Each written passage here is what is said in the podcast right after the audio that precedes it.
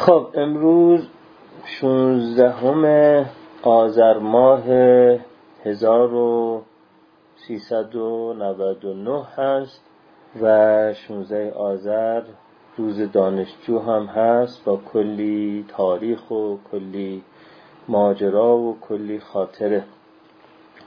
ولی دیگه حالا غیر از این که تبریک بگیم یا گرامی بداریم این روزو و عزیز بداریم همه دانشجویانی که سرفراز و شرافتمند زندگی کردند و کوشیدند و به خصوص اونهایی که در این مسیر آگاه سازی و در مسیر ارزش ها هزینه های زیادی پرداختند و حتی جان خودشون رو از دست دادند و تبریک بگیم به دانشجویان امروز و فردا و همه روزها. دیگه بیشتر از این راجع به روز دانشجو صحبتی نمی کنم و وارد بحث اصلیمون میشم. می‌دونید که ما هشت برنامه شبهای روشن قرار گذاشتیم که با هم داشته باشیم که امروز روز ششمش هست که راجع به intimacy versus isolation یا ارز کنم خدمتتون که صمیمیت در مقابل تنهایی صحبت می‌کنیم. هشت شب به بهانه هشت مرحله رشد اریک اریکسون. ما با هم دیگه قرار شده که صحبت کنیم که امشب شب ششم یا برنامه ششم از این ماجرا است خب دوستان می‌دونید همتون که انسان جزو حیوانات اجتماعی است و جزو اجتماعی ترین حیوانات اجتماعی هم هست. و انسان ها روابط پیچیده چند لایه و متعددی با همدیگه دارن. انواع و اقسام رابطه ها و این تنوع و تکسر رابطه ها و پیچیدگی رابطه ها و تنوع رابطه ها در واقع یک فضای منحصر به فردی رو در روابط انسانی ایجاد می‌کنه که سایر گونه ها حتی نزدیکترین گونه ها به انسان هم همچین مدلی از روابط پیچیده و غنی و متکثر در خودشون ندارند و ما مشاهده نکردیم. و اما انسان به عنوان یکی از اجتماعی ترین حیوانات این ویژگی رو داره که اگر در شرایطی قرار بگیره که نیازش به رابطه و نیازش به معانست و نیازش به صمیمیت و حمایت گرفتن و نوازش گرفتن ارضا نشه هم به لحاظ جسمانی دچار بیماری میشه هم به لحاظ روانشناختی دچار بیماری میشه. در ابتدای طفولیت تو دوران نوزادی کاملا این ماجرا مشاهده شده که نوزادانی که به قدر کافی توسط والدینشون و به خصوص مادرشون نوازش، آغوش، لمس دریافت نمی‌کنن هم سیستم ایمنیشون دیرتر تکامل پیدا می‌کنه و بنابراین بیشتر مریض میشن و به خصوص بیماری های عفونی رو بیشتر دچارش میشن. هم اینکه سیستم گوارشیشون دچار مشکل هست و جذب غذا برشون کافی نیست و وزن گرفتنشون کنده و به راحتی از جاده سلامتی پایین میفتن به حال در جوامع توسعه نیافته و فقیر بسیاری از مواقع وقتی بچه ها توی جاده سلامتی پایین میفتن و وزن نمی‌گیرن رشد نمی‌کنن علتش می‌تونه سوء تغذیه باشه. اما در جوامع متوسط شهری شما می‌بینید بسیاری از پدر و مادرها هستند که نگران این هستن که چرا بچه‌مون وزن نمی‌گیره چرا رشد نمی‌کنه. و وقتی پایش رشد انجام میدن پیش در واقع متخصص اطفال یا مرکز بهداشتی درمانی و بهشون میگن که این بچه رشد نمی‌کنه دچار وسواس میشن به اینکه شاید بچهشون مشکل غذا خوردن داره و شروع می‌کنن گیر دادن به بچهشون و هی می‌خوان غذا رو به زور به بچهشون بدن هی می‌خوان تنوع غذاها رو بیشتر کنن هی در واقع وسواس پیدا می‌کنن. در حالی که در خانه یک خانواده متوسط شهری به ندرت ممکنه که سوء تغذیه و رشد نگرفتن ناشی از این باشه که یک بچه غذای کافی نداره و غذای کافی نمی‌خوره. گرچه بچه ها بسیار در سنهایی در یه سنینی بد غذا هستند و سخت غذا می‌خورند و ارز کنم که خیلی غذاها رو پس می‌زنند و غیره. اما واقعا بخش قابل توجهی از بچه هایی که در یک طبقه متوسط شهری مواد غذایی متنوع در دسترسشون هست ولی دچار افت رشدی هستن دلیلش این هست که به قدر کافی نوازش و آغوش دریافت نمی‌کنن پدر و مادرها اشتغال زیادی دارن خسته میشن ذهنشون متشتته و پراکنده است و به جاهای مختلفی معطوفه و در نتیجه به قدر کافی نمی‌رسند که همین پدیده ساده و در دسترس نوازش نگاه آواز خوندن صحبت کردن نوازش کردن ماساژ دادن و در آغوش گرفتن رو انجام بدن. به حال توی کودکی کاملا خودش رو نشون میده به صورت وزنگیری کم به صورت بیماری های عفونی متعدد و غیره. توی سنین بالاتر ما خیلی وقتا قافلیم از اینکه مشکلات طبی ما مشکلات سایکوسوماتیک هستن مشکلات روانتنی هستن.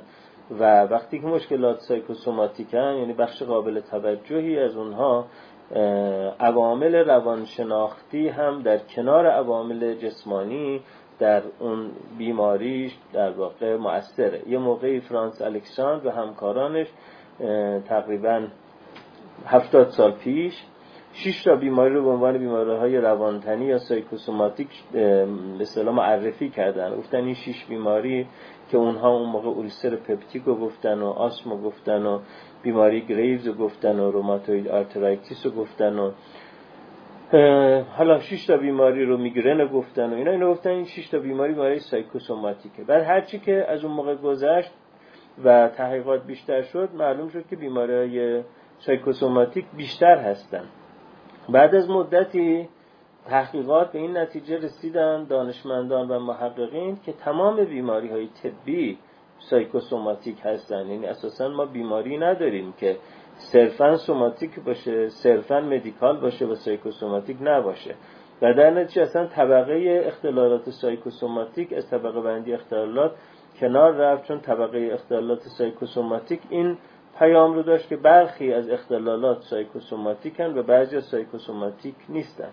ولی بعدا معلوم شد که همه اختلالات psychosomatic ن به این معنا که روانتنی بودن به این معنا که در کنار عوامل طبی عوامل ژنی، عوامل هورمونی، عوامل ویروسی و سایر عوامل عفونی، عوامل تغذیه‌ای، عوامل اقلیمی همیشه رد پای عوامل سایکولوژیک و روانشناختی هم وجود داره که مهمترین عامل سایکولوژیکی که منجر میشه به اینکه ما در واقع سیستم ایمنی سیستم گوارشی سیستم قلبی روغی سیستم هورمونیمون به هم بریزه کمبود نوازش و توجهه. اینکه میگم نوازش و توجه به خاطر اینکه در سنین اول زندگی این توجه و نوازش بیشتر بارش روی نوازش لمسی است. به خصوص در ماهای اول و یکی دو سال اول زندگی که کودک هنوز زبانمند نشده و پیچیدگی های رفتار انسانی رو درک نکرده همون نوازش که میگیم واقعا به معنی همین نوازشی با دست با تاچ با آغوش با بغل با ارز کنم که ماساژ با بوسه ولی هرچی که سن ما بالاتر میره و ذهن ما زبانمندتر میشه و ذهن ما سیمبولیکتر و نماد پردازتر میشه حالا بیشتر توجه دیگه جنبه های غیر لمسی پیدا می‌کنه و احترام اینکه نظر دیگری رو پرسیدن اینکه موقع صحبت کردن بهش نگاه بکنیم اینکه ازش بهش حق رأی بدیم اینکه توجه بکنیم به نقطه نظراتش و پیشنهاداتش اینا فرم های بالغتر و بزرگ سالانه تر نوازشه. و وقتی آدم ها این بانک نوازششون موجودیش کم میشه اون وقت شروع می‌کنن به اینکه برن به سمت بیماری ها بیماری های مختلفی از جمله بیماری های عفونی همین به هر حال عفونت های تنفسی ویروسی مثل آنفلانزا و مثل سرماخوردگی و مثل همین ویروس نوظهور کرونا. خب اینها ابد از صد سیستم ایمنی مخاط تنفسی ما یعنی ایمونوگلوبولین A مخاط تنفسی ما عبور کنند تا بتوانند برای ما بیماری ایجاد بکنند و دیدن یکی از چیزهایی که توی سطح ایمونوگلوبولین A یا IgA در مخاط تنفسی ما خیلی می‌تونه روش تاثیر بذاره. بانک نوازش ماست اینکه ما چقدر نوازش دریافت می‌کنیم و چقدر در روابطمون حمایتی که مورد نیازمون هست رو می‌گیریم. به حال البته آدم ها در این نیاز با هم متفاوتند و تنوع و تفاوت آدم ها باعث میشه که گاهی اوقات ما قیاس به نفس بکنیم و بگیم من انقدر مثلا نیاز به نوازش و توجه و حمایت ندارم پس این چه حرفی است که فکر می‌کنیم که آدم ها خیلی نیاز به نوازش رو ارز کنم که حمایت دارند؟ این قیاس به نفس ناشی از اینه که ما توجه نداریم که ما آدم ها از حیث ژنتیک و از حیث تربیتی با همدیگه بسیار متفاوت هستیم و بسیار متنوع هستیم. و در نتیجه گمان می‌کنیم اگر خود من اونقدر نیازی ندارم به چیزی یا اگر این فرزندم کمتر نیاز به نوازش داره پس اون فرزندم هم قاعدتا نیاز کمتری به نوازش داره و با هم اینها رو قیاس می‌کنیم. یا آدم ها رو با هم مقایسه می‌کنیم یا قیاس به نفس می‌کنیم و اون وقت اگر کسی رو می‌بینیم که نیاز به نوازششی زیاد هست. خیال می‌کنیم که اون آدم نونوریست آدم نازک نارنجی است بچه لوسی است و غیره در حال که خب ممکنه واقعا این تفاوت ها تفاوت های ژنتیک باشه. می‌دونید که هانس آیزنک اون روانشناس برجسته معلفه های شخصیتی آدم ها رو که طبقه بندی کرد یکی از اون طیف ها طیف درونگرایی و برونگرایی بود. خب آدم های برونگرا نیاز بسیار بیشتری به این نوازش دارند و بانک نوازششون تونتون باید پر بشه. حالا این نوازش که میگم نگاه تماس احوال چطوره خوبی یا نمی‌دونم چیکار می‌کنی اینا همه نوازش دیگه. نوازش ها می‌تونه اسمسی باشه نوازش ها می‌تونه یه استیکری باشه که شما در همین شبکه های اجتماعی برای هم میفرستید لایکی باشه که در همین شبکه های اجتماعی به هم می‌دید اینا همه نوازشه. آدم های برونگرا بانک نوازششون خیلی تندتر باید پر بشه آدم های درونگرا یا اینتروورت بانک نوازششون دیرتر خالی میشه یعنی حجم کمتری از نوازش مورد نیازشونه. ولی این تفاوت ها بر حال منجر به این نباید بشه که ما اگر درونگراییم برونگراها رو نادیده بگیریم و دیولیو کنیم. اگه برونگرا هستیم درونگراها رو. اینا تفاوت هایی است که حالا عوامل مختلف ژنی و فرهنگی تربیتی روش تاثیر می‌ذاره. یا اون طبقه بندی معروف پنج دسته نیازهای ویلیام گلاسر روانپزشک آمریکایی معروف که نیاز بقا و سروایوال و نیاز فان تفریح نیاز پاور قدرت نیاز فریدام آزادی و نیاز لاون بیلانگینگ عشق و تعلق خاطره. باز اینجا آدم ها با هم اولویت نیازشون متفاوته. ممکنه برای یه نفر قدرت مهم باشه و اونقدر عطوفت و نوازش مهم نباشه برای یه آدم دیگه عطوفت و نوازش و معانست مهمتر باشه.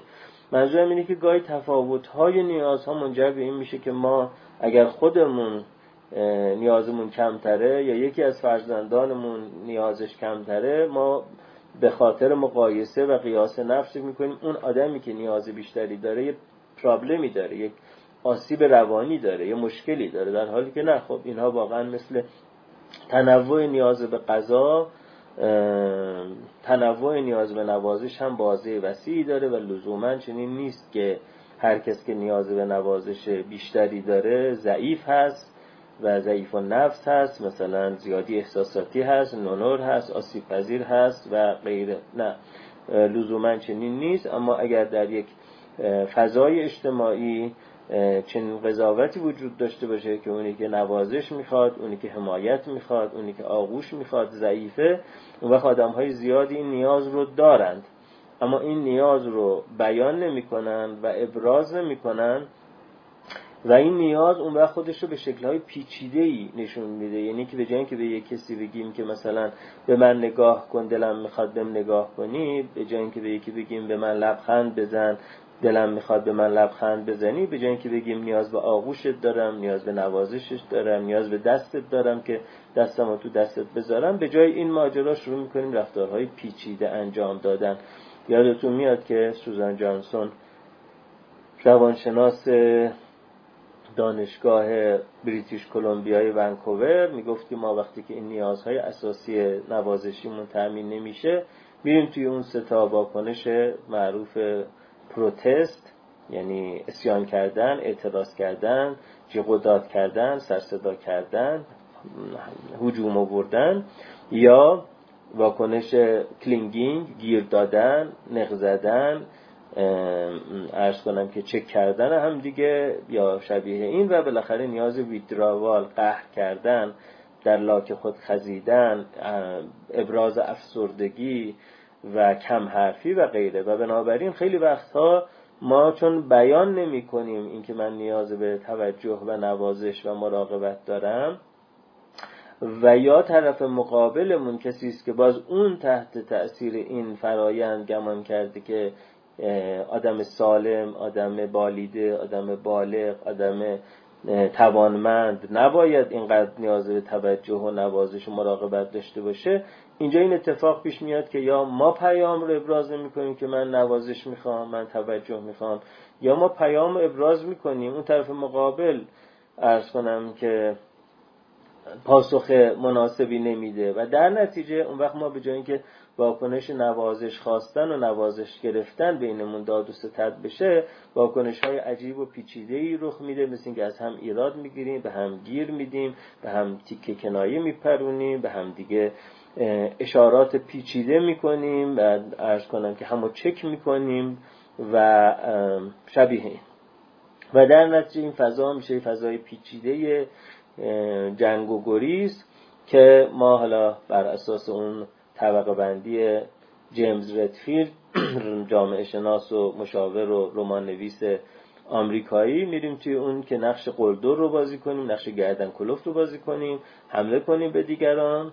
یا نقش بازجو رو بازی کنیم گیر بدیم و چک کنیم دیگرانو و یا نقش منزوی رو بازی کنیم فاصله بگیریم جواب ندیم بریم توی یه همچین نقش یا بریم تو نقش قربانی که یعنی با نقش بیمار با نقش من مریضم با نقش من ناتوانم با نقشی که اینجام درد می‌کنه اونجام درد می‌کنه اونجام درد می‌کنه با بیماری های سوماتوفورم شبه جسمی یا فکتیشیس دیزوردر ارز کنم که اختلال ساختگی یا حتی تمارز جلب توجه کنیم و اینجوری در واقع توجه بگیریم. توی کتاب بینش مینوی جیمز ردفیلد می‌تونید این الگوهای ناکارآمد و بیمارگونه روابط بین فردی رو در واقع مطالعه بکنید. این چهار الگوی قلدر گردن کلوفت بازجو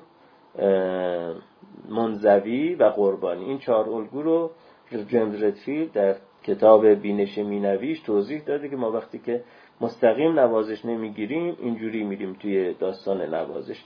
راجب نظریه سوزان جانسون هم که اون کتاب ارز کنم که مدل های دلبستگیش رو که نشر دانجه منتشر کرده اگر درست اسمش یادم باشه راجب دلبستگی اون رو می‌تونید از کتاب های نشر دانجه بخونید. سوزان جانسون. البته کتاب ها رو عکس جلدش رو براتون استوری می‌کنیم و اگر یه موقع اسمش رو یا اسم ناشرش رو اشتباه بگم بعد توی استوری شما می‌تونید پیدا کنید.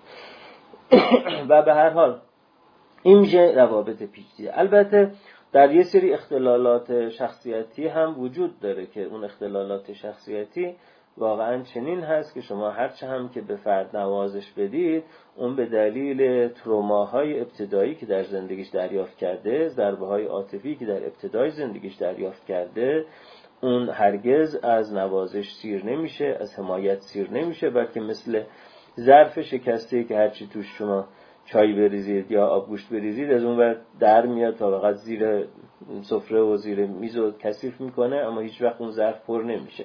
کسانی که دچار histrionic personality هستن کسانی که دچار borderline personality هستن کسانی که دچار narcissistic personality هستن بیشتر اختلالات cluster B شخصیت های خودشیفته شخصیت های نمایشی شخصیت های مرزی اینها واقعا هرچه هم که نوازش و توجه بهشون بدیم هیچ وقت اون ظرفشون پر نمیشه و همیشه گرسنه نوازش و توجه و تایید و تمجید هستند که خب اونها دیگه نیاز به درمان تخصصی دارند و چنین نیست که حالا از نوازش خارها گل می شود از نوازش از محبت خارها گل می شود از محبت سرکه ها مل می شود که جناب مولانا فرمودن راجع به اختلالات شخصیت نفرمودن دیگه. به حال ایشون 700 800 سال پیش زندگی می‌کردند و روانشناسی هم نخونده بودن اختلالات شخصیت هم نمیشناختن و به حال یک اصل کلی رو بیان کردن از محبت خارها گل می شود از محبت سرکه ها مل می شود اما یک شخصیت خودشیفته وقتی نوازش رو توجه دریافت می‌کنه آسیب و پاتولوژیش بهتر میشه. یه شخصیت مرزی وقتی نوازش و توجه دریافت می‌کنه یه شخصیت نمایشی و هیستورونیک وقتی نوازش رو توجه دریافت می‌کنه که خب اون در واقع به جای اینکه حالش بهتر بشه پاتولوژیش عمیقتر میشه. و بعضی شخصیت هم هستن که اساسا وقتی صمیمیت و نوازش و حمایت دریافت می‌کنن نتیجه معکوس ایجاد میشه. مثل شخصیت های پارانوید یا بدبین که وقتی بهشون نزدیک بشید و بخواید بهشون معانست و ملاطفت و صمیمیت بدید اونها به شما بدبین میشن و خیال می‌کنن می‌خواین ازشون سوء استفاده کنید خب البته دیگه تشخیص این اختلالات شخصیت تشخیص تخصصی است. ولی برای کسانی که روانشناس نباشند و علاقمند باشند که حالا آگاهی بیشتری به دست بیارن جان الدهام کتابی نوشته تحت عنوان چهره جدید شخصیت که آقای مهدی قرچداغی مترجمش هستن انتشارات علمی منتشر کرده و این کتاب چهره جدید شخصیت هم به شما تصویر کلی میده از اینکه بدونید که حالا کدوم آدم ها ممکنه باشن که حمایت دادن نوازش دادن ممکنه که نتیجه معکوسی ایجاد بکنه. اما جدا از این اختلالات شخصیت که نهایتا حدود 10 تا 15 درصد جمعیت هستن بقیه جمعیت یعنی 80 90 درصد جمعیت واقعا وقتی که نیاز به نوازششون تأمین باشه سلامت جسمانی و سلامت روانیشون بیشتر هست بیماری های سایکوسوماتیک رو کمتر می‌گیرن و در اون الگوهای بیمارگونهی که جیمز ردفیلد راجبش صحبت می‌کنه و سوزان جانسون راجبش صحبت می‌کنه توی روابط بین فردی نمیرن. به حال اگر خواستید مطالعات پزشکی که صورت گرفته راجع به اینکه چگونه کمبود نوازش ما رو دچار بیماری های سایکوسوماتیک می‌کنه می‌تونید کتاب عشق و زندگی دین اورنیش متخصص قلب آمریکایی interventional cardiologist رو بخونید که این کتاب دانشگاه فردوسی منتشر کرده و حالا چون چند دهه هست که دیگه تجدید چاپ نشده بیش از یک دهه هست که تجدید چاپ نشده بالاجبار PDF ش رو هم ما تهیه کردیم رو و گذاشتیم توی کانال تلگرام من که می‌تونید اونجا PDF ش رو بخونید. و مجموعه مطالعات پزشکی و بهداشتی است که نشون میده چقدر از بیماری های قلبی و روغی ما بیماری های گوارشیمون بیماری های قددیمون بیماری های سیستم ایمنیمون بیماری های سرطانیمون. ناشی از این هست که اون کف نوازش و حمایتی که مورد نیازمون هست دریافت نکردیم. و حالا اینکه چطوری میشه که نوازش تبدیل میشه به سلامت جسمانی و تنهایی و فقدان نوازش و محرومیت از نوازش منجر میشه به بیماری جسمانی خب این یک مطالعات مفصل و پیچیده‌ای در حوزه psychoneuroimmunoendocrinology وجود داره که دوستانی که علاقمند باشن مطالعات تخصصی تری بکنن textbook ها درسنامه های مفصل psychoneuroimmunoendocrinology که تاثیر سیستم عصبی روانی رو و سیستم ایمنی و سیستم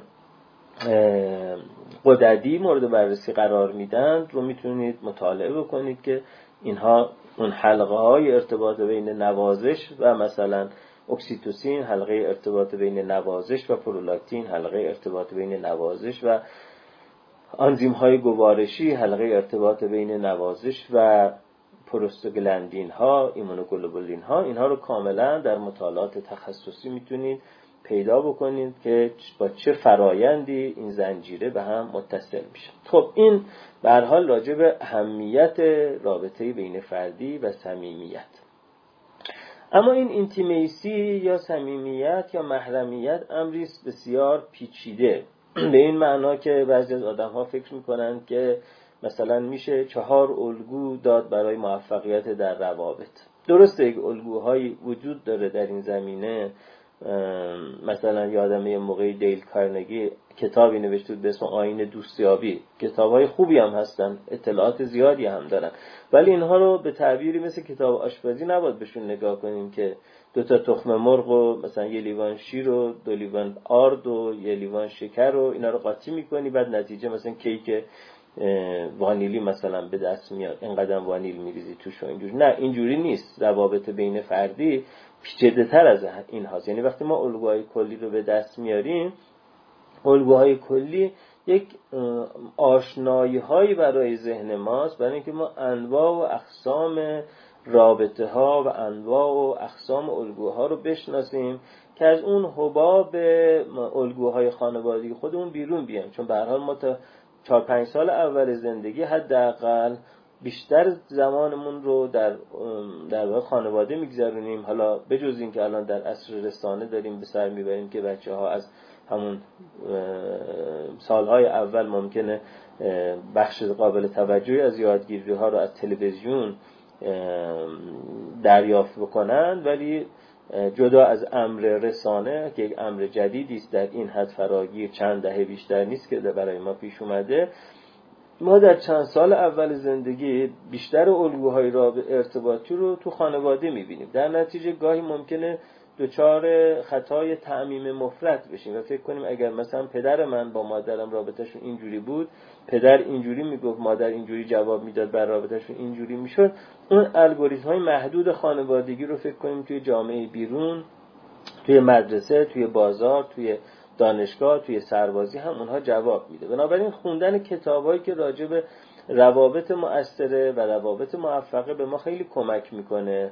که ما بتوانیم الگوهای بیشتری از رابطه رو تو ذهنمون داشته باشیم. اما مسئله اساسی یا اون اتیتود یا نگرش اساسی که ما باید به رابطه داشته باشیم این هست که رابطه پر از تنوع و پیچیدگی است و شبیه به یک بازی شطرنج میمونه. که گرچه قواعد بازی شطرنج رو ما می‌شناسیم حرکت مهره ها رو می‌شناسیم اما هر بازی شطرنجی با بازی های دیگه متفاوته و تکرار نشدنی است.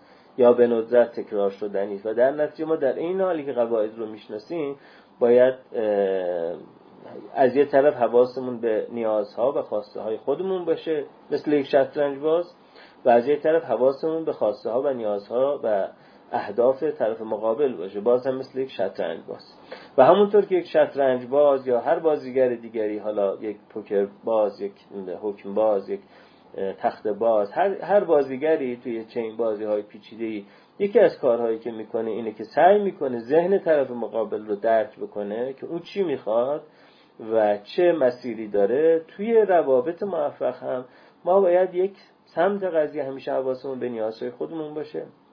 یه سمت قضیه حواسمون به نیازهای طرف مقابل باشه با آنچه گفته می شود و آنچه گفته نمی شود که این چیزی است که اسمشو ما می‌ذاریم theory of mind یا نظریه ذهن. و theory of mind توانایی انسان هاست برای اینکه خودشون رو جای دیگری بگذارن و فکر کنن که اون در این شرایط چه فکر می‌کنه و اون در این شرایط چه احساس می‌کنه.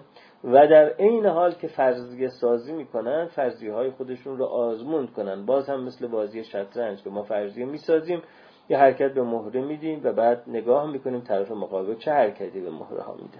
و در نتیجه ما باید طرف مقابلمون رو ببینیم. باید او رو گوش کنیم. باید او رو بشنویم. باید به او فکر بکنیم. چنین نیست که ما یه دو دو تا چارتایی داشته باشیم و طبق اون پیش بریم. بلکه اون دو دو تا چارتایی رو که داریم می‌ذاریم توی حل معادله توی حل مسئله. قواعد سر جای خودش واقعی است. ولی در هر ارتباطی اگر قرار ارتباط مؤثر باشه ارتباط موفق باشه ارتباط سازنده و زاینده باشه و ما آسیب نبینیم و آسیب نزنیم همیشه باید در وضعیت این باشیم که گوش کنیم مشاهده بکنیم تحلیل بکنیم و بپرسیم و آزمون کنیم. آیا منظورت این بود؟ آیا من درست فهمیدم؟ آیا اینجوری دوست داری؟ آیا اونجوری دوست داری؟ حرف بزنیم با همدیگه و به حرف هم گوش کنیم. این خیلی مهمه. بسیاری از مواقع ما حرف نمی‌زنیم بسیاری از مواقع به حرف هم گوش نمی کنیم گاهی هم نه حرف می‌زنیم نه وقتی حرف می‌زنیم به حرف دیگری گوش می‌کنیم. و در نتیجه اینجا دیالوگ و در واقع گفتگو گفت و شنود صورت نمی‌گیره. چرا که ما پیش خودمون گمان می‌کنیم که من می‌دونم ماجرا چه خبر مردا اینجوری زنا اینجوری بچه اگه اینجوریش کنی لوس میشه. اون همچین چیزی تو ذهن میشه. کارمنده همه اینجوری هم کارگرا همه اینجوری هم پیمانکارا همه اینجوری ما برای ساده کردن جهان تعمیم مفرت میدیم. درسته ساده کردن جهان در علم یکی از کارهای علم هست ولی یکی از چیزهایی که علوم انسانی رو از علوم طبیعی و از علوم مثل فیزیک و شیمی جدا می‌کنه این هست که شما وقتی که آهن رو می‌شناسید یا جیوه رو می‌شناسید یا مصر رو می‌شناسید بر اساس شناسایی شما مصر جیوه و آهن تغییر نمی‌کنن. اما ما وقتی یک انسانی رو می‌شناسیم اون انسان بر اساس اینکه ما چگونه باش رفتار بکنیم تغییر می‌کنه. و در نتیجه تعامل بر آنچه هستیم تاثیر می‌ذاره. تعامل در من تاثیر می‌ذاره تعامل در اون تاثیر می‌ذاره. در نتیجه شناخت مسائل انسانی و مسائل ارتباطی هیچ وقت شناختی نیست که ما بتوانیم به یک فرمولی برسیم مثل فرمول سرعت فرمول شتاب فرمول جاذبه فرمول نسبت بین اختلاف پتانسیل و میدان مغناطیسی. هیچ وقت نمی‌تونیم ما چنین فرمول های قطعی داشته باشیم. روابط انسانی مثل عدد پی میمونه. مثل عدد سهی و چارده ای که تا بی نهایت تقسیم صورت می‌گیره و آخرش هم یک بازمانده ای باقی میمونه و دوباره تقسیم همچنان ادامه پیدا می‌کنه. مثل رادیکال دو میمونه. از اون عدم قطعیت ها و ناتمامی هاست که البته می‌دونید که در فیزیک هم این عدم قطعیت وجود داره ولی قطعا نه به اندازه که در روابط انسانی وجود داره. در نتیجه مهمترین نکته در روابط انسانی این هست که ما همیشه باید در واقع آموزنده و آزماینده باشیم. همیشه در حال آزمایش کردن باشیم و همیشه در حال آموختن باشیم. و چه چیزی اون وقت به ما انگیزه میده که به این ماجرا ادامه بدیم؟ چون بسیاری از آدم ها میگن خب دلا خو کن به تنهایی که از تنها بلا خیزد. یا میگن به درویشی قناعت کن که سلطانی خطر دارد. یا به حال هر چیزی صحبت از این می‌کنن که از این مردم ببریز. این آدم ها پر از خطرن پر از زخمن زخم می‌زنن زخم می‌بینن. اصلا من تنهایی رو انتخاب می‌کنم و چرا من باید تمام عمر یک آموزنده و آزماینده باشم تا بتوانم روابط سازنده و زاینده ای داشته باشم؟ چیزی که دلیل این ماجراست این هست که اساسا ما به شکل جمعی رشد می‌کنیم. به, به شکل جمعی پخته می‌شویم. اروین یالوم جمله قشنگی میگه اون جمله ای که میگه که ما از رابطه آسیب می‌بینیم و در رابطه التیام پیدا می‌کنیم و در رابطه ساخته میشیم و در رابطه رشد می‌کنیم و در رابطه هم ممکنه که دچار بیماری بشیم. بیماری های شخصیتی و روانشناختی منظور هست. خب در نتیجه و حتی جسمانی تا حدودی. و در نتیجه اساسا از رابطه گریزی نیست. برای اینکه ما برای شناخت خودمون هم نیاز به رابطه داریم. اگر گمان کردیم که می‌توانیم ساعتها و روزها بنشینیم و در واقع مراقبه بکنیم و درون نگری بکنیم مثل شیوه درون نگری رنه دکارت و بعد راجع به خودمون به نتایجی برسیم هم دچار اشتباه شدیم. حتی در روانکاوی هم آن چیزی که مهمترین کمک هست به روانکاوی خود رابطه است خود رابطه درمانی است ترانسفرنس انتقال اینکه چه چیزی چه رابطه بین درمانگر و درمانجو اتفاق میفته یکی از مهمترین ابزارهای تحلیل در روان تحلیلگری است. بنابراین ما نه به تنهایی و در انزوا و در, در واقع اعتکاف می‌توانیم خودمون رو بشناسیم نمی‌تونیم خودمون رشد کنیم نمی‌تونیم آسیب های خودمون رو بشناسیم نمی‌تونیم آسیب های خودمون رو رفع کنیم نمی‌تونیم یاد بگیریم و نمی‌تونیم یاد بدیم. در نتیجه اگر ما بدونیم که انسان ارتباط است انسان زبان است انسان عضویت است انسان هواداری است انسان رابطه است انسان عشق است انسان آن چیزی است که از این فضاها به دست میاد. انسان داد و ستد است انسان معامله است انسان تبادل است. ما در معامله ساخته میشیم ما در تعامل ساخته میشیم ما در عشق ساخته میشیم ما در یادگیری ساخته میشیم ما در گروه در هواداری در عضویت. اساسا هویت ما که هفته پیش راجع به هویت مفصل صحبت کردیم هویت ما از عضویت ما جدا نیست. یعنی ما از عضویت هویت رو می‌گیریم و از هویت عضویت پیدا میگیم یه دیالوگی یه دیالکتیکی بین این دوتا وجود داره.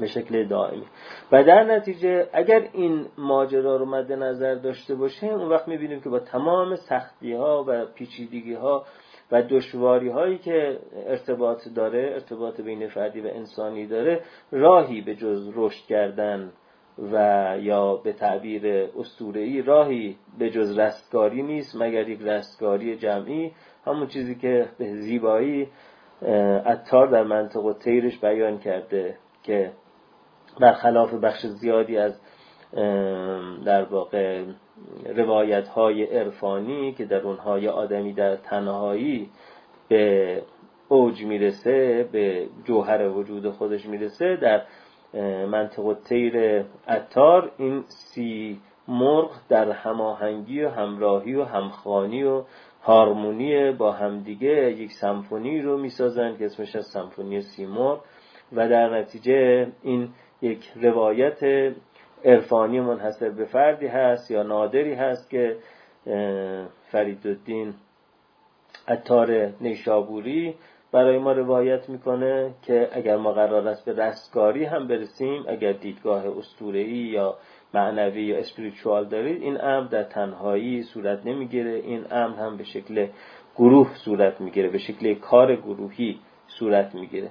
و در نتیجه این اهمیت ماجرا باعث میشه که ما اون وقت بپذیریم که همیشه باید از همدیگه بیاموزیم. من از طریق تو خودم رو می‌شناسم. تو از طریق من خودت رو می‌شناسی. من و تو از طریق رابطه خودمون رو می‌شناسیم. اگر ما هر دو فرهیخته ایم اگر هر دو ما روانشناسیم اگر هر دو ما فیلسوفیم اما رابطه بینمون رابطه سازنده و زاینده ای نیست. یعنی هم من هم تو یه جایی کارمون داره میلنگه. و بنابراین وقتی به رابطهمون نگاه می‌کنیم خود رابطه نشون میده که ما کجاهای کار باید تغییر بکنیم. همون شعر زیبای شاملوی بزرگ که آینه ای در مقابل آینه ات می‌گذارم تا از تو ابدیتی بسازم. ذهن ما آینه ای در برابر آینه ات هستن و ما با هم همدیگه خودمون رو می‌شناسیم. بنابراین در عین حالی که الگوهای ناشی از روانشناسی تکاملی رو باید بشناسیم الگوهای ناشی از نوروساینس رو باید بشناسیم. همون چیزهایی که در کتابهایی که خدمتتون مکررن معرفی کردم مثل کتاب زوایای دو زندگی پنهان ذهن یا کتاب ارز کنم که توهم دانایی یا کتاب جهش اجتماعی یا کتاب روانشناسی تکاملی که هفته پیش بهتون معرفی کردم اینا الگوهای ارتباط رو به ما میآموزاند. یا کتاب کنت بلانچارت هفته پیش فکر کنم بهتون معرفی کردم. کتاب ارز کنم که مدیریت روابط بر مبنای الگوی ویلدان کنت بلانچارت و همکارانش. اما در عین حال که این الگوها رو میآموزیم الگوهایی که ناشی از نوروساینس ناشی از روانشناسی تکاملی ناشی از روانشناسی اجتماعی است. اما در عین حال ما می‌دونیم که هر آدمی که در مقابل ماست یک استثناست که این استثناء کمک می‌کنه به اینکه ما جهان رو بزرگتر بشناسیم و رشد کنیم و مرزهای ego یا مرزهای نفسانیمون گسترش پیدا کنه ego extension پیدا کنیم و در نتیجه ما با empathy با فهمیدن ماجرا از چشم دیگران حتی از چشم اونی که داره اشتباه می‌کنه دنیا رو وسیعتر می‌شناسیم. یکی از ویژگی های کار گوستاویون روان پزشک سوئیسی که همتون می‌شناسید این بود که ساعتهای زیادی وقتش رو صرف گفتگو با بیماران روان پریش با بیماران اسکیزوفرنی می‌کرد و وقتی که داشت به اونها گوش می‌کرد فکر می‌کرد که این هزیان این بیماره این توهم این بیماره. سعی می‌کرد در دنیای پدیدار شناسانه فنومنولوژی که اون فرو بره و فکر کنه جهان از منظر این آدم شبیه چیست؟ جهان از منظر این آدم که گمان می‌کنه مثلا شاهزاده ماهه و از کره ماه پرتاب شده به زمین. فکر می‌کنه مثلا خانوادهش او رو دزدیدن به خانواده واقعیش نیستن.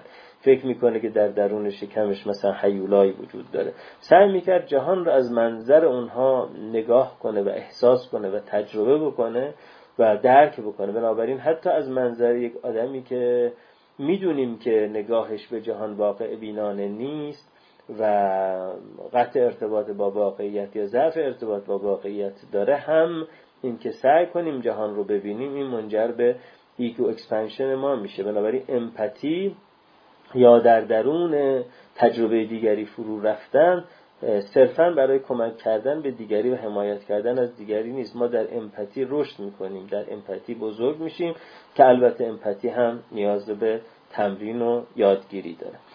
خب اما با تمام این ویژگی ها که راجع به اهمیت ها و مزایای ارتباط و معانست و صمیمیت خدمتتون عرض کردم مثل هر پدیده دیگری جنبه های آسیب رسان ارتباط رو هم باید بشناسیم.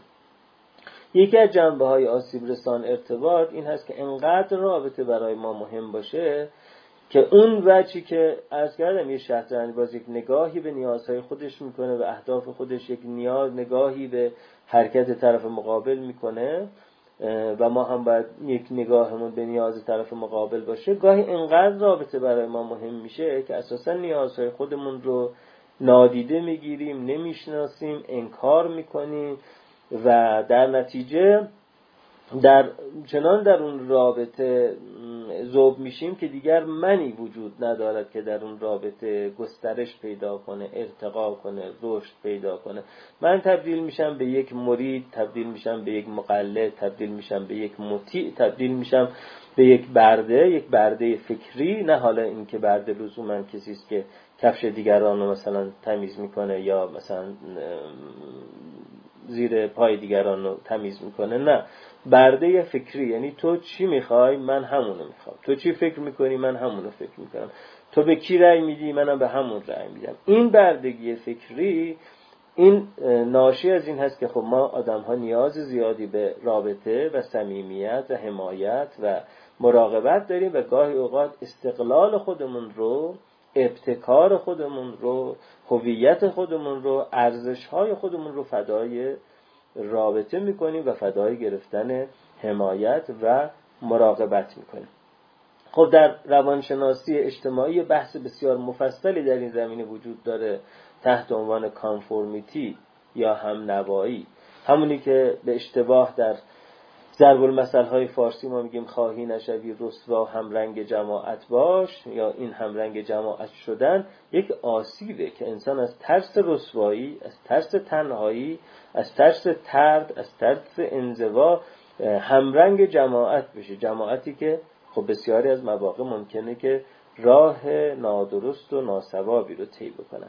و بنابراین بخش زیادی از آدم ها در این هواداری در این عضویت در این زوبه در او شدن چنان دچار افراط می شوند که دیگر اساسا ذهنی که قابل رشد باشه هوشی که قابل رشد باشه منی که قابل گسترش باشه در درونشون وجود نداره و این آسیب ارتباط است. بنابراین در این حال که صمیمیت بسیار مهم هست به همون اندازه خلاقیت و ابتکار مهمه به همون اندازه استقلال و خودگردانی مهمه و هیچ کدوم از اونها جای دیگری رو نمی‌گیرن. چه کسانی در رابطه چنان ذوب می‌شوند و چنان مرید می‌شوند که دیگه اساسا نه تنها رشد نمی‌کنند که به قهقرا میرن اون کسانی که اولا تفکر نقاد توشون ضعیفه. یعنی دوباره برمیگردم به بحث مهم تفکر نقاد. درست من در جای دیگری قرار می‌گیرم. از چشمخانه و منظر او به جهان نگاه می‌کنم. عواطف او رو احساس می‌کنم تا گسترش پیدا کنم. اما در عین حال تفکر نقاد هم در من فعال است و در این حالی که میفهممش درکش می‌کنم. غم و شادی و درد و رنج و آرزو و رؤیاهاش رو می‌فهمم اما چنین نیست که تفکر نقادم رو بگذارم کنار و برخلاف آنچه که کارآمد است آنچه مقروم به صرفه است آنچه ارزشمند است آنچه مفید هست رفتار بکنم. یه بند بازی وجود داره مثل همه مسائل انسانی یه بندبازی وجود داره اینجا هم. بندبازی این که ما در عین حال که در دنیای پدیداری دیگری فرو می رویم و او رو درک می کنیم و با او امپاتی می کنیم در عین حال تفکر نقاد ما هم فعال باشه. مثل وقتی که شما یه فیلم سینمایی جذاب نگاه می‌کنید در عین حالی که در اون فیلم فرو میرید و تحت تاثیر قرار می‌گیری حواستون بعدا باید به این باشه که این چه پیامی می‌خواد کارگردان بده تبلیغ چی رو می‌خواد بکنه تبلیغ کی رو می‌خواد بکنه؟ چه چیزی رو نادرست داره بیان می‌کنه؟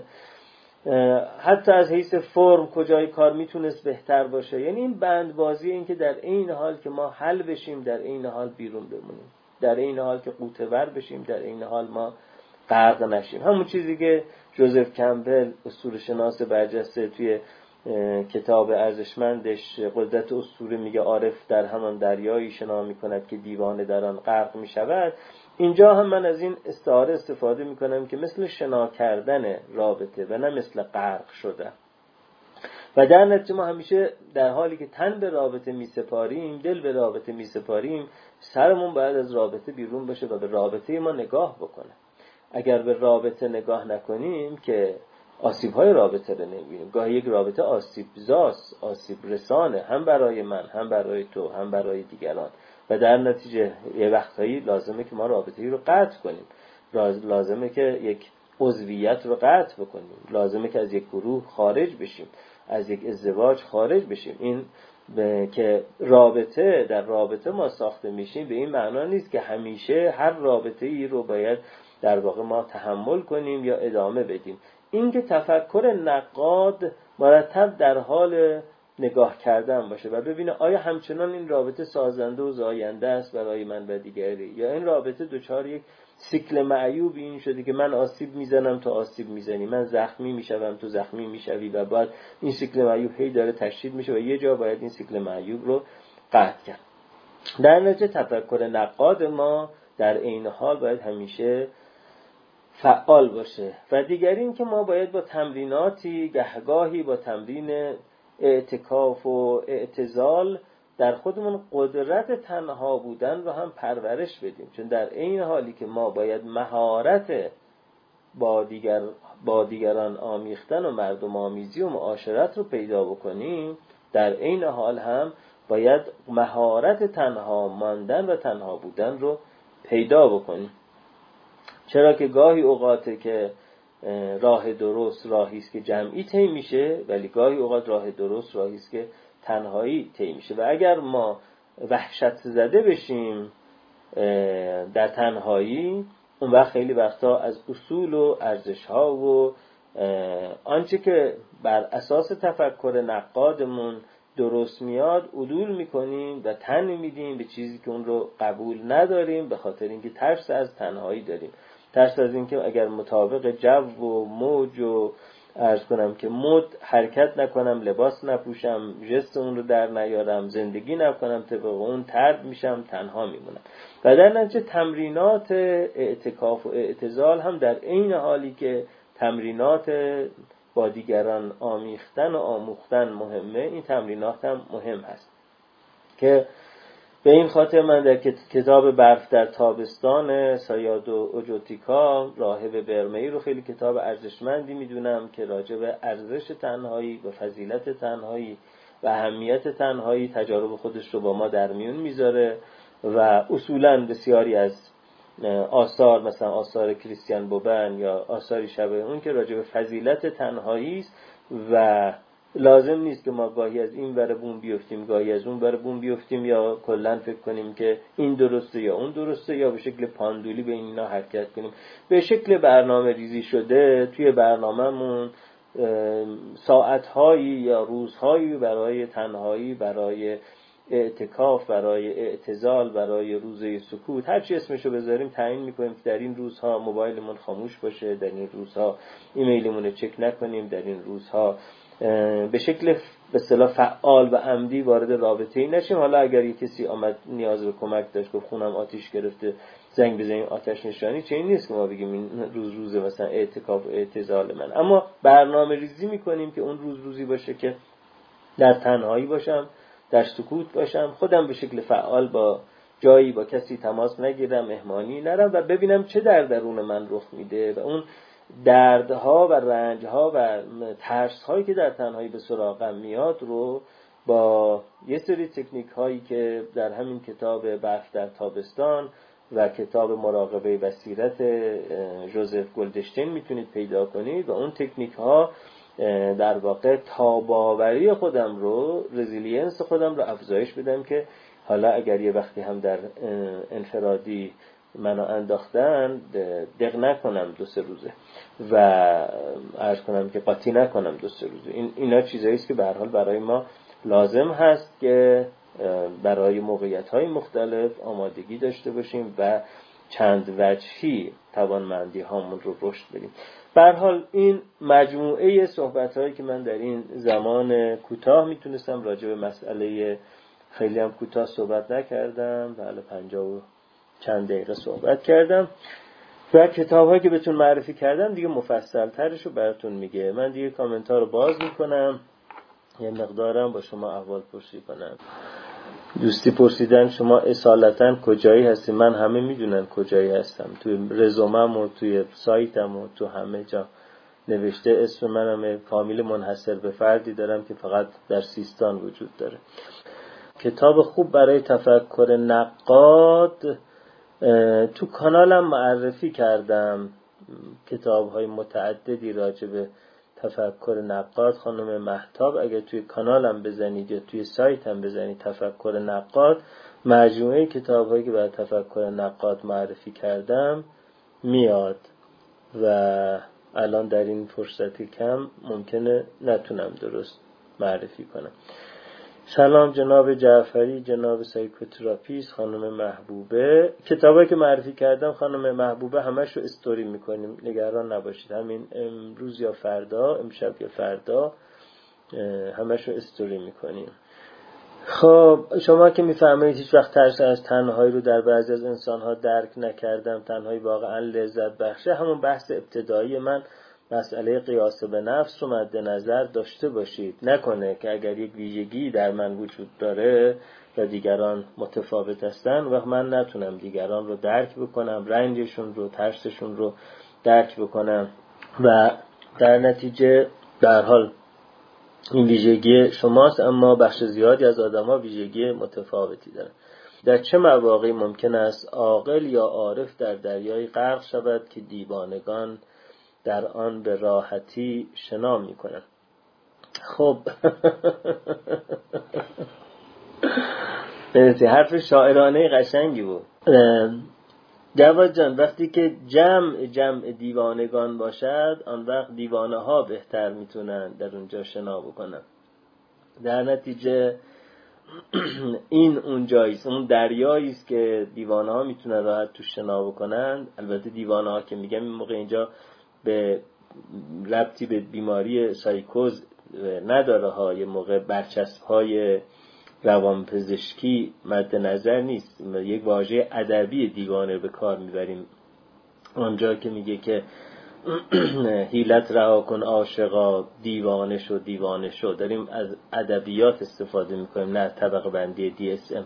بله به حال اگر در شهر دیوانگان بخوایم راحت شنا کنیم و اذیت نشیم اون موقع باید نه عارف باشیم و نه عاقل. دیوانه ها در شهر دیوانه ها راحت تر شنا می‌کنن.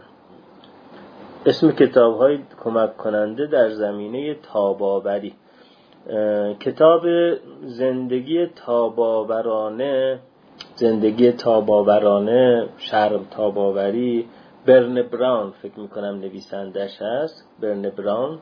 کتاب زندگی تاب‌آورانه برن براون اگر درست بگم راجع به تاب‌آوری. شوه factitious disorder در histrionic ها رو جناب پوزیدون پرسیدید. من تا جایی که از درسنامه روانپزشکی سیناپس کاپلان و سادوک یادم هست ارتباط factitious disorder با histrionic personality رو چیزی ننوشته بود. یعنی اگر مطالعه هم وجود داشته اون مطالعه در درسنامه ما وارد نشده. بنابراین نمی‌دونم که چقدر با هم ارتباط دارن. factitious disorder در histrionic personality جناب SMAM پرسیدید این قانون جذب به نظرتون به آدم ها صدمه نمی‌زنه. هر داستانی هر قصه ای که ما رو از واقعیت های دنیا دور کنه به ما صدمه می‌زنه. و به نظر می‌رسه که چرا قانون جذب هم حداقل در این شکل عرفی رواج پیدا کرده در این سالهای اخیر با اون کتاب راز و فیلم راز ما آدم ها رو از واقعیت بسیار دور می‌کنه و حتما در دراز مدت صدمه می‌زنه. باتون موافقم.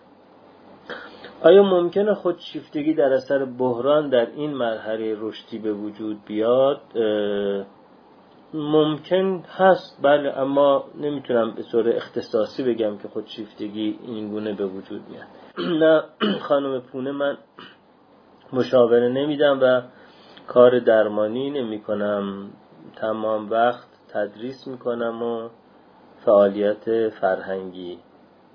کتاب ها رو حتما پین می کنم براتون معرفی می کنیم دوستی که پرسیدن شما کورس آنلاین نمی‌ذاریم ما تقریبا هر هفته کورس های آنلاین داریم. نمی‌دونم منظورتون از course آنلاین چیه ولی اگر در همین page نگاه بکنید یا در کانالم هر هفته کلاس های آنلاینی ما داریم. ممنونم. این, این مثل همه live قبلی در IGTV همین page ذخیره میشه و شما می‌تونید بعدا ببینید و به اشتراک بگذارید. اسم کتاب ها رو نگران نباشید. همش رو براتون می‌ذاریم. ببینم سوال. راهکارتون برای کسانی که تنها زندگی می‌کنن چیست؟ وقتی روزهایی تنهایی کسل هستن. خب خانم خاطر ما توی دنیای ارتباطات زندگی می‌کنیم. لزوما اگر کسی مثلا مجرد زندگی می‌کنه که دلیلی نداره که تنها زندگی بکنه. تنها بودن به معنای این نیست که حتما باید یه آدمی با یک نفر هم خونه زندگی کنه تا تنها نباشه. ما کلی گروه های اجتماعی داریم کلی گروه های حمایتی داریم کلی انجیو های فعال داریم کلی ارز کنم که شبکه های اجتماعی داریم و در نتیجه اگر ما مهارت هامون در روابط بین فردی حداقلی و کافی باشه هیچ وقت تنهایی که کسی نباشه که ما باش حرف بزنیم یا رابطه داشته باشیم در دنیای ارتباطات وجود نداره. اما در عین حال اگر که یه آدمی یه روز تنها رو هم نمی‌تونه تحمل بکنه یه روز تنهایی رو هم نمی‌تونه تحمل کنه خب همونطور که گفتم اون باید در واقع تمرین بکنه که کسالت و ملال رو با فرار به رابطه ازش فرار نکنه. خوب شد که یادم اومد که بهتون بگم که ما یک شنبه آینده صبح ساعت ده تحلیل فیلم دختری در قطار رو خواهیم داشت. یک شنبه 23 آذر ماه ساعت ده صبح من تحلیل فیلم دختری در قطار رو خواهم داشت. یکی از موضوعات این فیلم رنج زندگی یک رنج های وجودی زندگی مثل رنج ملال هست. و ما به جای فرار کردن از بعضی از رنج ها باید یاد بگیریم که به تعبیر ویکتور فرانکل با متانت و با سکون و با سکوت و به جای فرار با ماندن تحمل به اونها رو بیاموزیم. در نتیجه آدمی که نصف روز اگه تنها باشه احساس کسالت می‌کنه و حتما باید با یه کسی تماس بگیره اون حتما اگر وارد رابطه ای هم بشه اون رابطه رابطه آسیب زننده برای خودش و دیگری میشه. در نتیجه ما باید بتوانیم ملال رو تاب بیاوریم رنج های وجودی زندگی تنهایی وجودی رو تاب بیاوریم یک نواختی زندگی رو تاب بیاوریم و در نتیجه از هر تنهایی فرار نکنیم. چگونه فرار نکنیم؟ در اون دو کتاب مراقبه بصیرت و برف در تابستان. راجبش می‌تونید بخونید که چگونه فرار نکنیم. فیلم بهار تابستان پاییز زمستان و دوباره بهار کیمکیدوک فیلم خیلی جالبی است در این زمینه. ببینید براتون جذاب خواهد بود. و اما اینکه ما نتوانیم وارد یک رابطه بشیم به خاطر اینکه تنها زندگی می‌کنیم خب اون وقت باز بازنگری داره. راجب اینکه آیا من مهارت های کافی رو برای رابطه دارم یا نه. برای کسی که تازه می‌خواد مطالعه روانشناسی رو شروع بکنه من فکر می‌کنم اگر اهل مطالعه حرفه‌ای هستید کتاب تاریخ روانشناسی هرگنهان رو شروع کنید که جریان این که روانشناسی از کجا آمده براتون جا بیفته جناب شایان. کتاب تاریخ روانشناسی هرگنهان ترجمه یحیی سید محمدی انتشارات عرسباران جن خانم سوته من ایمیلم هست توی سایتم اگر فرمایشی دارید می‌تونید ایمیل بزنید. بله درسته کسی که به شلوغی عادت کرده تنهایی براش سخته. این دوران کرونایی به هر حال دوران تمرین خوبی بود تمرین اجباری بود. برای اینکه ما بتوانیم هم یاد بگیریم که قدر رابطه های در دسترسمون رو بدونیم. که من در این زمینه یک فایل صوتی 15 20 دقیقه ضبط کردم یا شاید بیشتر نیم ساعته. توی کانال پزشکان گیل دوستان خواستن من ضبط کردم گذاشتن. بعدم من فوروارد کردم. در کانال خودم هم هست. تحت عنوان همین در واقع درس هایی که از کرونا باید بگیریم که یکیش ماجرای این هست که به جای رابطه های شلوغ وسیع متعدد و سطحی رابطه های اندک ولی عمیق رو دریابیم. یکیش هم در واقع درس های کرونا همین بود. جناب مهرداد ما روانپزشک خوب انقدر زیاد داریم که الان من نمی‌تونم یکشون معرفی کنم چون ساعت ها طول می‌کشه تا من روانپزشک خوب معرفی کنم. کتاب برای شناخت درونگرایی و برونگرایی افراد کتاب آزمونهای روانی دکتر علی فتحی و خانم فتحلی لباسانی انتشارات بعثت کتاب آزمونهای روانی دکتر علی فتحی و خانم فهیم فتحلی لباسانی انتشارات بعثت. قسمت مربوط به آیزنک رو بخونید و آزمونش هم نگاه کنید آقای محسن دباغ عزیز. خب من فکر کنم بیشتر سوالات رو جواب دادم به بیشتر دوستانم سلام کردم. البته خب قطعا به 300 نفر که نمیشه سلام علیک کرد. یه ذره ارز کنم خدمتتون که پیام های بازرگانی هم بذاریم. امروز که یک شنبه 16 آذر ماه هست هفته دیگه شنبه که 22 آذر ماه هست شنبه شب 22 آذر ماه ساعت 8 شب. ما بعد جلسه گفتگو راجع به کتاب خانه خواب داریم با مترجم ارجمند و عزیز این کتاب و بقیه کتاب های جاناتان کو اشکان غفاریان دانشمند. بنابراین شنبه شب شنبه 22 آذر ساعت 8 شب اگر کتاب خانه خواب از انتشارات نیماج نوشته جاناتان کو ترجمه اشکان دانشمند رو خوندید که به ما بپیوندید که راجع به کتاب صحبت کنیم. اگر نخوندید هم اگر کتاب خونه حرفی هستید چون این کتاب کتاب خیلی شیرین و جذابی هست فکر می‌کنم اگه فردام از انتشارات نیماش تهیهش بکنید بتونید تا آخر هفته تمامش کنید و در این گفتگو شرکت کنید. کتاب خانه خواب رمان جذابی هست که دو تا چند تا از اختلالات روانپزشکی موضوع اون کتاب هستن از جمله اختلالات خواب نارکولپسی و اختلال هویت جنسی. اینها موضوعات محوری در این کتاب هستن و بنابراین برای دوستان روانپزشک و روانشناس و دانشجویان این رشته ها کتاب جذابتری خواهد بود و این از شنبه شبمون.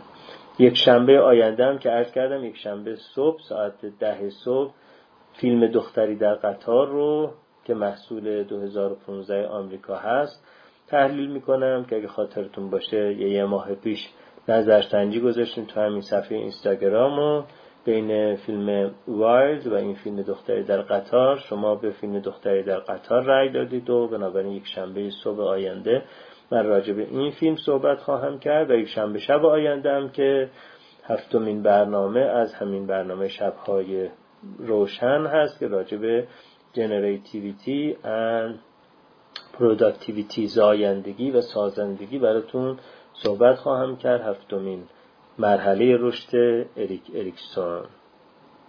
تعریفی از صمیمیت خانم گلی حسین نژاد صمیمیتی که من تعریف می‌کنم مطابق با تعریف دین اورنیش در کتاب در کتاب Love and Survival عشق و زندگی یعنی قابلیت این که self disclosure پیدا کنیم. خود گشایی پیدا کنیم و هم بگیم هم بشنویم. این میشه در واقع قابلیت این که ما به شکل کنترل شده و مدیریت شده و آمدانه و آگاهانه درها و پنجره هایی که بین ما و دیگران هست رو باز بکنیم. و نگاه بکنیم گوش بکنیم یاد بگیریم سلف دیسکلوژر خود شکوف خود گشایی یا خود افشاگری که هم ما رو آسیب پذیر می‌کنه هم ما رو رشد میده. این دوگانه self disclosure یا خود گشایی این هست که هم می‌تواند باز گشایی یا گشودن درها ما رو آسیب پذیر کنه هم می‌تونه ما رو رشد بده. به حال تعریف وسیعترش رو از این تعریف صمیمیت رو می‌تونید در کتاب چپ داروینی پیتر سینگر کتاب جهش اجتماعی ویلیام هیپل کتاب عشق و زندگی دین اورنیش و عرض کنم که اینها بخونید. آدرس کانالم رو راحت پیدا می‌کنید. همینجوری که اینجا دکتر سرگلزایی نوشته شده بالای page م همین آدرس کانال تلگرام هم. هست. به فارسی هم که شما تو گوگل بزنید دکتر سرگلزایی سایت هم میاد و توش هم یوتیوب هم هم کانالم هم فیسبوک هم هم اینستاگرام همه پیدا میشه. خب دوستان دیگه خیلی من در واقع طولانی صحبت کردم و یواش یواش دیگه وقتمونم داره تموم میشه و خوب و خوش باشید جناب دانشور من مشاوره نمیدم کار درمانی نمی کنم مخلصیم. همگی خوب و خوش باشید. ببخشید اگر بعضیا رو نرسیدم سلام علیک کنم یا اینکه بعضی از سوالات رو نتونستم جواب بدم. دیگه یک ساعت گذشت. با اجازتون مرخص میشم. خوب و خوش باشید.